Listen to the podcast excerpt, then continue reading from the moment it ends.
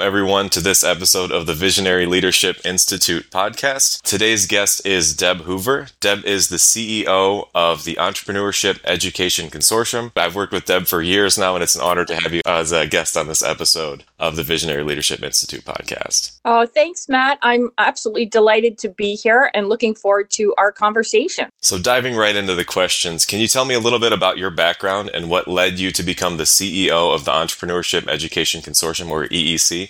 Okay, happy to share that story. I am the product of a liberal arts education, and I really like connecting different disciplines in interesting ways, new ways. I also was raised in a family. My grandfather was, he was in research and development. So always was inventing things and thinking about innovation. And I think he instilled that in my brother and me. So that is also part of my background. So after I graduated from college, I was actually an art history major and I went to graduate school in art history, but I became really interested in how the not for profit and the museum world in particular function session and so I decided I needed more training and education in areas that would help me see structure and infrastructure and just how the world works. So I ended up going to George Washington University Law School. And there they had a museum studies program. And I also studied with one of the premier tax exempt lawyers. And so I put all that together and decided that I would stay very close to the arts, but also work work in the nonprofit space. I did that. I did that in my law practice for a while. Eventually, our family went and lived in Australia, actually, for my husband's job. And there I was a fundraiser.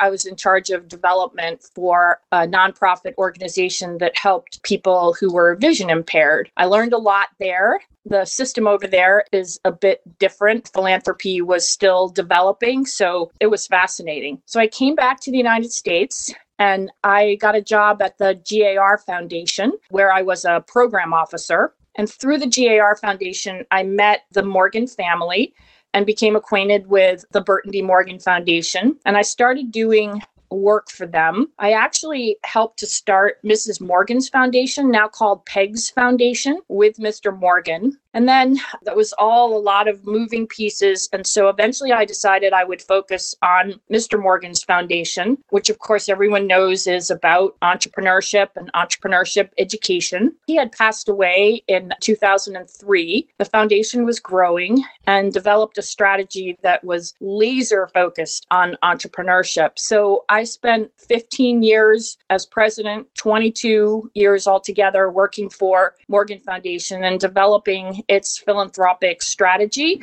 and helping to build the ecosystem in Northeast Ohio. I retired from the president's job of Morgan Foundation in June of 2022, and I was delighted to be asked to lead the Entrepreneurship Education Consortium, which is growing and transforming into Northeast Ohio's university focused entrepreneurship hub. So it's quite a challenge and quite a joy to be in this role. And the common thread between the Burton D. Morgan Foundation and the EEC is using entrepreneurship as a means to serve underserved populations and to help those populations. So, what inspired that focus as a common thread in your career? Yes, great, great question. So, as I mentioned, I really like interdisciplinary studies and the opportunity to combine two or more fields to to come up with interesting ideas. And I see entrepreneurship as a tool to help people who are thinking that way, bringing different ideas together and opportunities together. It's an opportunity for them to bring their dreams and their ideas to life. I also see it as a, a life skill. So people may want to start their own business, but they may also want to work in a place for an existing business that would value their innovation skills and their ability to work with creativity and resilience. Learning how to put your idea out there. It might work, it might not work, but having that flexibility to try again and not get discouraged. So I think it's a way for people to build a livelihood and also a way for them to build a career. So you mentioned that there are sometimes challenges and things don't always work out the first time. Can uh, yeah. can you give us an example of a challenge you faced while running an organization and some of the steps that you took to overcome them? Absolutely. I'll divide this so I can first talk about some of the things I encountered with the foundation and then now with EEC. So, for the foundation, we did a lot of partnership building, sometimes with organizations that were much larger than we were. And so that dynamic has its own challenges. And so learning how to create an effective partnership that's fair and productive for everybody. I have to say, I was so enthusiastic about the mission of the foundation. I spent my days, my nights, many, many weekends working on things. And I realized that you have to find that work life balance so that you don't feel burnout, even when you're a thousand percent enthusiastic and passionate about what you're doing. Also, in the field of philanthropy, there are so many good causes that come to you, and you'd like to be able to support all of them. But when you have a specific mission, you really have to stick to that mission. So, knowing when to say no and being able to say no in a kind and constructive way. And you have to do that a lot in philanthropy. And then also for the foundation, working in the entrepreneurship space, entrepreneurship is a fast moving field. Innovation moves at the speed of light, and you have to stay on top of the latest developments. And so it's a big job, a fascinating job, but big. And then, if I could just say about Entrepreneurship Education Consortium, the organization has been around since 2007 and doing really great work, sponsoring the Idea Labs competition, Entrepreneurship Immersion Week, side hustle programs. But we are evolving to become that regional hub for university based entrepreneurship. And we're growing, we're raising resources. And so the bootstrapping that's involved in that, always a challenging thing. It's a creative opportunity, but you have to think in lots of different ways about how to grow the organization and function at a high level with fewer resources than you might like. So we're fundraising, we're selecting our opportunities and partnerships carefully and engaging in measured growth. And it's an exciting stage, but sometimes you got to pivot and go in a different direction. I think that's a huge lesson for the entrepreneurs that are listening too, where there will be roadblocks, there will be challenges, but there's also success stories. So could you share one of those? Oh, sure.